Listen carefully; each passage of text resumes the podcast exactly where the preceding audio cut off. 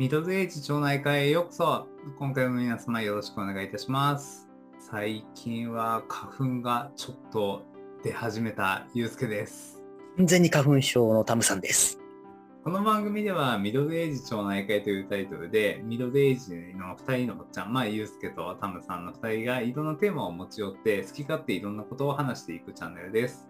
特にあの配信の順番は気にしなくて大丈夫なので、タイトルが気になったものから、この好きな順番で聞いてもらえればと思います。よろしくお願いします。急に暖かくなる。3月に入ってきてから、やっぱり花粉の量がちょっとえげつない感じがしてきたね。あ、ひどいね。うん。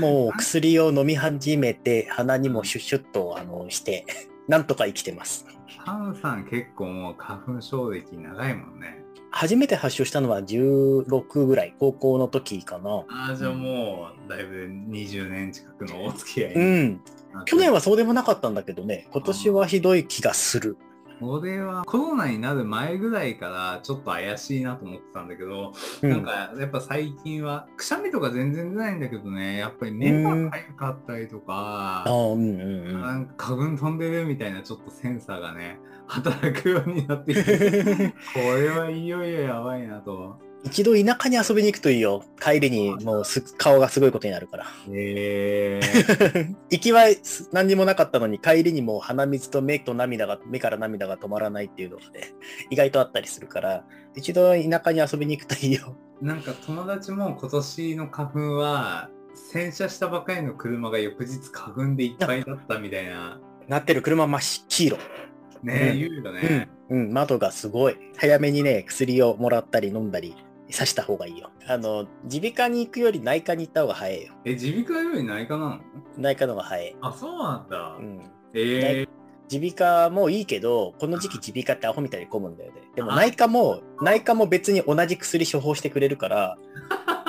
全然内科行って花粉ひどいって言ったら、あ、そう？じゃあ出しとくよって普通に言ってくれるよ。あ、そうなうんんだ。だから最近も内科、いつもかかりつけの内科行って、うん今年も来ましたって言って同じのもらう。全然内科でいいよ。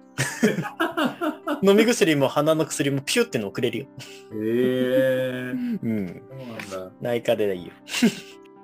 で、えっ、と、今日の話題はですね、えっ、と、宇宙兄弟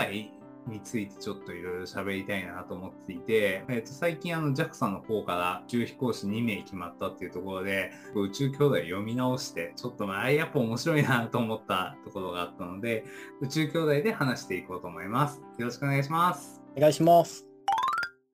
あの冒頭にお話ししたように宇宙兄弟について喋るんですけど、まあ、あの宇宙兄弟見たこともないなっていう人多いと思うんですけど、タムさんもあれだよね、宇宙兄弟は見たことないって言ってたんだっけ？全くないね。いまあ、一回過去に1話お試しで読んだかなぐらい。宇宙は好きだけど全く読んだことない。いやこれね、ほんとめちゃくちゃ面白くて、俺なんかはね、あの、アニメも全話見てて、全部で100話ぐらいあるんだけど、なんかすごいね、宇宙兄弟面白くて、まあ漫画ももちろん好きだったし、アニメもすごいあの面白かったんだよね。で、えっ、と、今回はこの宇宙兄弟の面白い部分っていうか、なんか結局何が面白いのとか、やっぱ宇宙が好きじゃないと面白くないんだよねとかって、やっぱ他の人も言われたことがあるんだけど、知識がなくても単純に楽しめるんだよっていうところもそうだし、まあ、結構あのネタバレしない方が面白いとは思うんだけど、宇宙兄弟も関数が増えてきてるんで、今回ネタバレも含めつつちょっと話していこうかなと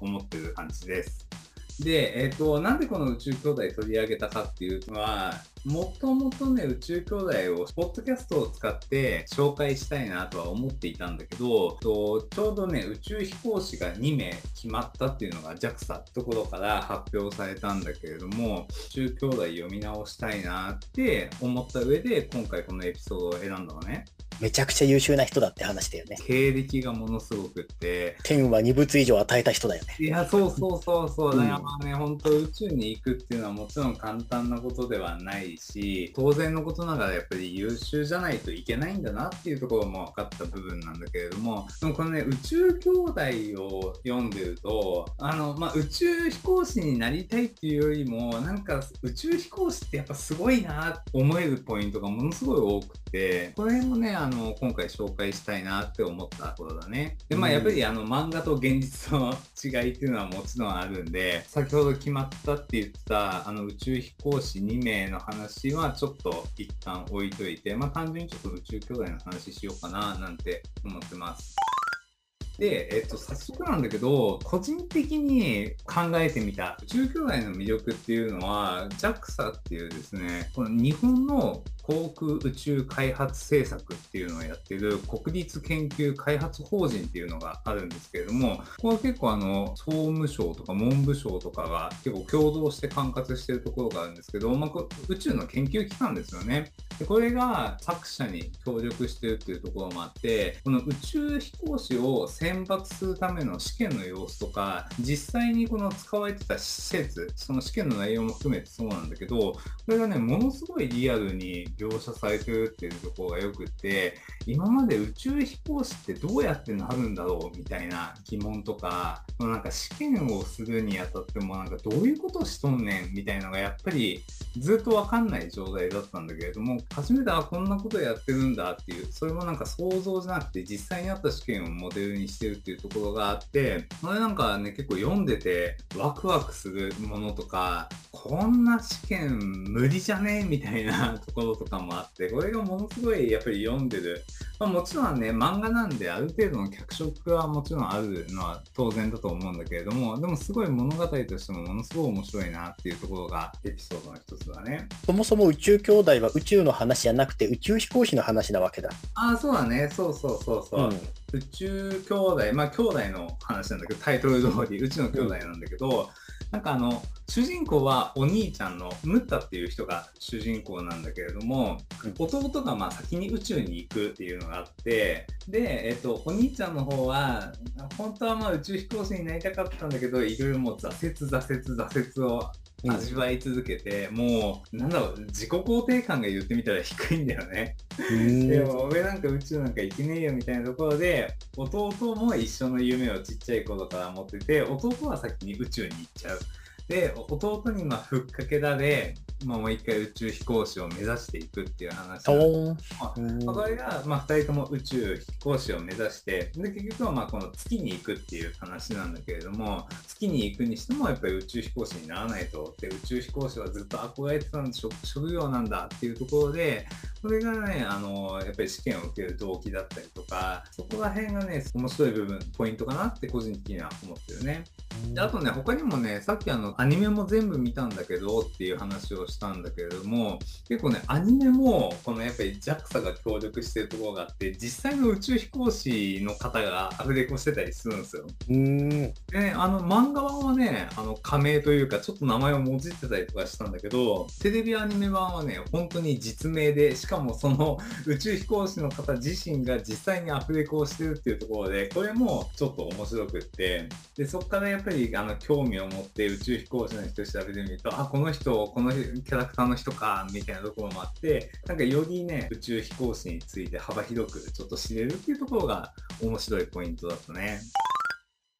で、えっと、他にもね、まあ、宇宙はもともとこの漫画を読む前からそれなりには好きだったけど、やっぱりその知識があるわけでは全然なかったね。なんとなく漠然と宇宙っていいな、宇宙楽しそう、楽しそうというか、なんかすごい興味ある分野だなと思ってるぐらいの感覚だったんだけど。じゃあ読んでからだったんだ。ああ、これ読んでからちょっとドハマりしたというあ、か、そう。再燃、再燃したっていうのが正しいかな。宇宙といえばね、あの、魅力たっぷりで、これから将来いろんなね、可能性が秘めてるっていう意味でね。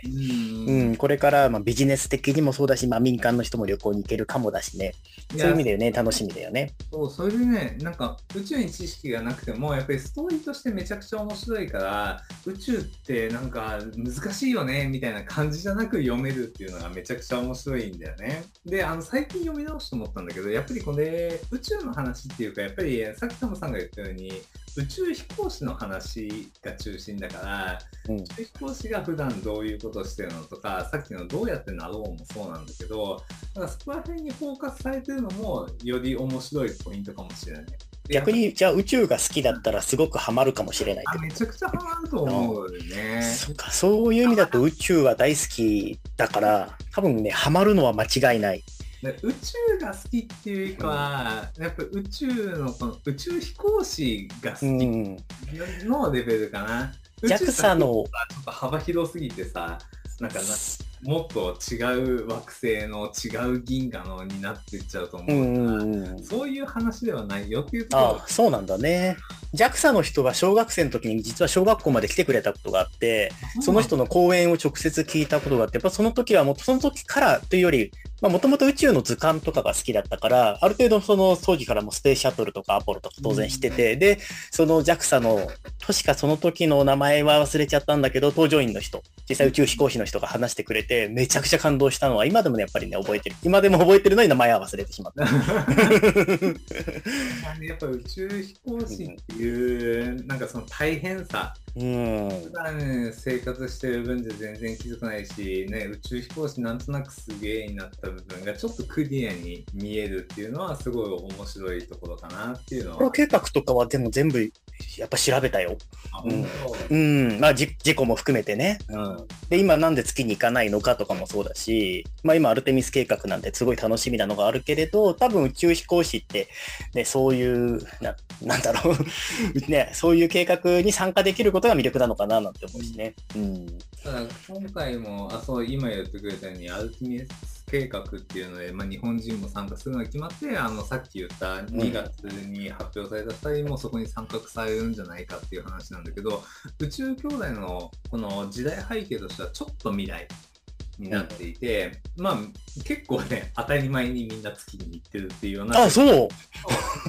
今なってるあ、そう。うん。それがね、あの、全然不思議じゃない話になっていて、うんす。ごいなんかね、あの、やっぱストーリーが一番だと思うんだけど、やっぱり名言が多かったりもそうだし、あの、実際のその宇宙飛行士の方にインタビューされてるのもあって、結構実話を元にしてる部分もあるんだよね。このエピソードって本当にあったんですよ、みたいなこともあるから、そのストーリープラスして、ちょっとまあやっぱりリアリティ性の高い部分も、個人的にはものすごいおすすめしたいポイントかなっていうのはあるね。あの訓練はね、やっぱり宇宙飛行士になるための訓練はね、うんものすごく過酷だっていうのは聞いてるし、まあ、多分そもそも兵所恐怖症だったりするし、車酔いもめちゃくちゃするから、まず受からないだろうなと。たとえ他の勉強ができても受からないだろうなってね、いつでもなんか試験を見るために思う。なんか去年、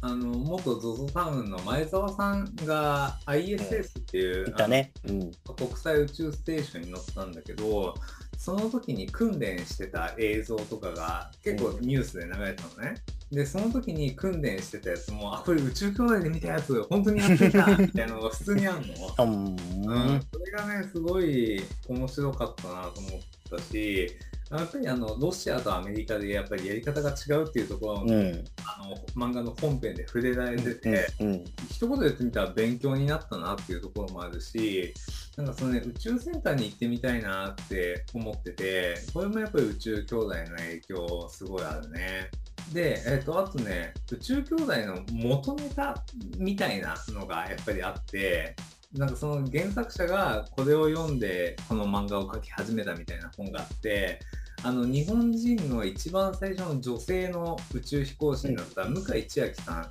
んの旦那さんが書いたエッセイ本なんだけど、これがもうめちゃくちゃ面白くて。銀河鉄道39じゃなかったか。じゃないじゃない。実際にその向井千秋さんが宇宙飛行士になるまでその試験も含めてそうだし、うんスペースシャトルで飛び立つっていう話のところまで書かれてて、まあ、続編としてはねあの帰ってくるところまで描かれてたんだけどこの話がもう本当ドキュメンタリーで書かれてるからもうめちゃくちゃ面白くて、ん。のちょっとね向井千秋さんの旦那さんの文才というかあの書き方もすごい面白いのがあるんだけど、うん。でそれも見て、あの、この実際作者の方がそれを元にして、そのエピソードも何個か出してるっていうのは、実際にあの、インタビューの記事でも書かれてたから、それもね、含めてやっぱりリアリティさとか、あとその宇宙飛行士の大変さっていうところはよく漫画で表現されてるんじゃないかなって思ったやつだね。はい、じゃあ、えっ、と、ちょっとここまでで、まあ、宇宙兄弟の魅力についていろいろ話したんですけど、ちょっと後半にですね、好きなエピソードも含めて話したいと思うので、引き続き後半の方をよろしくお願いします。はい。ではちょっと前半から引き続きの話になるんですけれども、まあ、えっ、と、宇宙兄弟の魅力っていうところでね、ドキュメンタリー性があるっていうところを紹介したんですけれども、まあ、実際この漫画の中にも、えっ、と、この印象的だったエピソードっていうのがあるので、まあ、個人的に好きだったエピソードをちょっと3つ紹介したいなと思います。1個目の話はやっぱり先ほどから言ってるようにやっぱり宇宙飛行士試験ってどんな感じなんだろうっていうのはずっと疑問にあって、で、ここで、えっと、実際にこの宇宙兄弟の漫画を読んで好きだったエピソードとしてあげてるんですけど、もう本当に1巻から始まって、割と前半なんだけれども、この宇宙飛行士選抜試験っていうのは、ものすごい面白かったエピソードかなと、個人的に思ってます。その試験の内容ももちろんだったし、宇宙兄弟って本当に無駄なキャラクターがいないなって思うぐらい一人一人のキャラクターが立ってて、で、この宇宙飛行士選抜試験の中でもそれぞれの思いがやっぱりあるんだよね。なんかその参加者一人一人にエピソードがあって、こういう背景で来ててっていうので、でもみんなやっぱり宇宙飛行士になりたいって頑張ってる中で、いろんな出来事がこの試験の中にも起きるんだけれども、やっぱりなん、ちょっとしたクズみたいなやつは宇宙飛行士になれないんだな、みたいな、単純に。やっぱりこいつ、ね、普通に読んでても、こいつは落ちるだろうなってやつはやっぱり落ちていくんだよね。これ、なんかまあリアルで、すごいもう優秀、頭もいいし、すごいリーダーなんだけど、もう自分よがりというか、一人に動いちゃうやつがやっぱり落とされちゃったりとか、そういったところも含めてすごい面白くって、あと宇宙飛行士のこの選抜試験って結構長いんだよね。1年とかかけてやるんだけれども、区切り区切りみたいなので、それぞれの葛藤があったりみたいなところも面白いエピソードだね。うん。なんか実際に1年かけて落ちたらそりゃへこむよね、みたいな。夢持ってね、夢叶えたくて行ったのにね、そこまで最後の最後で落とされたりすれば、まあまた、でまあね、落ちたらもうどこからやり直しなのかわからないけれど、チャンスがどのぐらいあるのかもわからないけれど、まあやっぱり辛いね、それはね。でも本当にね、この選抜試験は、だからさ結構さ、あの、漫画の全体、今40巻ぐらいまで出てるんだけど、本当最初の5、6巻ぐらいまでかな、それぐらいで結構終わっちゃう話なんだけど、あの、すごい読む価値があるんじゃないかなっていうふううにん思ってるエピソードだね。次に、えっと2つ目のエピソードで紹介したいんですけど、えっとシャボンっていう女の人天文学者の方が出てくるんですけどこの人のエピソードがちょっと2つ同じレベルで好きだなっていうところがあってこれを紹介したいんだけれども、まあ、本当にこれちょっとネタバレになっちゃうのであの聞きたくない人は一旦止めて いただいて全部読み終わった後に聞き直してもらえればいいと思うんですけどえっと、このシャモンっていう天文学者の方が ALS っていうあの体がまあ動かなくなってだんだん自分でも息とかできなくなってきちゃう重い病気があるんだけれどもこれにかかっちゃうっていうエピソードがあるんですよね。で結局今現在進行形で、まあ、その博士はずっと ALS と戦ってるんだけど宇宙兄弟のストーリーとして大きくこの ALS が関わってくるっていうのも面白いポイント。宇宙だけじゃなくてちょっと医学の方にも絡んでるっていうところがあって、で、えっと、この宇宙兄弟の中の印象的なエピソードとして、このシャロン博士が持ってる夢っていうのがあって、これをま主人公の、えっと、ナンバムッタっていうキャラクターが、まあ、叶えるっていうのが第一の大きい目標なんでね、一巻からずっと続いてる大きい目標になっていて、まあ、結果的に言うとこの夢を叶えることができたんだけど、この夢を叶えた瞬間はもうものすごい鳥肌を立ったっていうところがあるんだよね。で、あともう一個 ALS になっちゃって、やっぱりだんだん動かなくなって、やっぱりこの生きていくことって何だろうみたいなエピソードがあって、でもこれは、えっ、と、その主人公のムッタもちっちゃい頃に思ってて、同じことをちっちゃい頃に、まあ、聞いたりしてたエピソードがあって、そのムッタっていうキャラクターが、えっ、と、シャロン博士を抱きしめるシーンがあるんだけど、もうこれは本当に泣けるっていう、なんか最初から読んでると、結構あのね、今40巻ぐらいでもう30巻ぐらいに近づいたんで、割とまあ最近のエピソードのジャンルに入るんだけど、これ結構泣けてたね。この ALS っていう病気も名前こそは知ってたけど、やっぱりだんだんその健康だったところからいろんなできないことが増えてって、やっぱりこの生きていくことのなんか大変さとかも含めて、その描写したっていうのはすごい良かったね。これ本当に読んでほしい。物理学者のホーキング博士がなった病気だよね。ああ、そうなんだ。うん。ああ、多分そういうところからもね、来てると思うし、実際にあの、ツイッターで宇宙兄弟の、まあ、このエピソードを聞いてる方は結構宇宙兄弟もしかしたら好きで聞いてくれてる人も多いかもしれないんですけど、宇宙兄弟の中にセリカさんっていうキャラクターがいるんだけど、このセリカ基金っていう名前をつけてね、ALS の方を支援するっていう活動もしてたりとかしてて、この辺がまあ、ものすごい、あの、まあ、勉強になるっていうか、ALS も含めて、なんかこの宇宙のことに貢献できてるっていうところはやっぱいい漫画かなって思ってるところだね。で、えっ、と、最後に紹介したエピソードが、あの、宇宙兄弟の中にセリカさんっていう女性の方がいるっていうのは、ちょうど今話したところなんだけれども、この子は、主人公のナンバムッタっていうのは弟がいて、まあ、その日々とっていうキャラクターが先に月に行きますっていうところが物語のスタートになるのね。で、次に、まあ、その、お兄ちゃんのムッタが同じように月を目指していくっていう話なんだけれども、さっき紹介した宇宙飛行士選抜試験の中で出会ったセリカさんっていう女の人、元女医の方がいて、で、この人が、えっ、ー、と、ずっと ISS っていうあの国際宇宙ステーションに乗るっていうのが夢で宇宙飛行士になりたいってえーと、宇宙飛行士選抜試験の時に言って、これが物語を進んでいくと、実際この方も宇宙飛行士になれて、ISS に登場できたっていう話があって、で、この人とさっき2つ目に紹介したシャドンさんがものすごい密接に関わってくるんだけど、えっ、ー、と、そのセリタさんのお父さんが ALS の病気になっちゃって、それを知ってたから、シャドウのこの症状を見て ALS かもっていうのを分かって物語に関わってくるんだけど、この人があの ISS の中でこの ALS を治す実験をするんだけど、これもやっぱりずっともう失敗失敗失敗って最後の最後でうまくこう実験結果が成果が出た話があって、この漫画の中で宇宙って無重力だから、このセリカさんがボロボロに泣くんだけど、この涙の雫がどんどんこの宇宙ステーション上にこのシャボン玉の泡みたいに飛んでいく描写がもものすごい綺麗だし、ものすごいなんか胸打たれるみたいなエピソードがあって、これがもうめちゃくちゃ良かったんだよね。これ今んとこ個人的にナンバーワンに思い出に残るエピソードになって、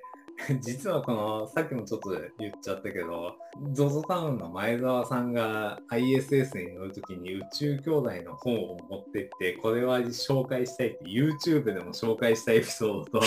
全く同じ同じ。もうあれはね、もう読んだ人みんな泣くわっていうぐらい感動的なね、ストーリーで、これすごいよかったね。で、これもなんかこの、セリカさんがあの ISS の中でいろいろ実験するんだけど、やっぱりいろんなトラブルというか、この地上でね、やっぱいろんな人にいやいやいやいや言われちゃうエピソードがあってのこの成功だったから余計に泣けるみたいなところもあって、これはね、素晴らしいエピソードだなっていう、ものすごい良かった。ぜひ読んでみようかな、それなら。絶対読んだ方がいいよ、これ。多分ね好き、好きだとは思う。内容的にもね、好きだと思う。そうだね。うん構、えっと、月刊誌で、なんか、結構1巻あたりのね、発行スピードが遅かったりするから、ななんなら本当今読んでも全然間に合うっていうかね、うん、あるからね、ぜひとも読んでもらいたいなっていう。うんうんはい。では、えっ、ー、と、今日は宇宙兄弟について、まあ、ごめんなさい。今回はユうスケ一人でもう喋り続けたっていう エピソードになってそうですね。本当にね、興味を持っていただけると嬉しいなっていう思ってます。他にもですね、こんな話をしてほしいとか、リクエストがあれば、概要欄に Twitter とか Instagram の ID を載せているので、気軽にメッセージをいただければと思います。ぜひともね、宇宙兄弟を読んだよとかっていう人もコメントくれたらめちゃくちゃ嬉しいなと思ってます。宇宙行ったよって人もコメント欲しいですね。これ来たらもうやばいね。うん、もうなな誰かなってね、指折り数えちゃうぐらいの人しかきっと言ってないけれど。でもね、逆にこの興味を持ってね、目指してくれても嬉しいしね。ね。うん。まあ、あの、この話を聞いて面白いと思ったら、他のチャンネルを他の人にもね、シェアしていただけたら嬉しいと思いますので、ぜひともよろしくお願いします。それではまた次回もよろしくお願いします。ありがとうございました。ありがとうございました。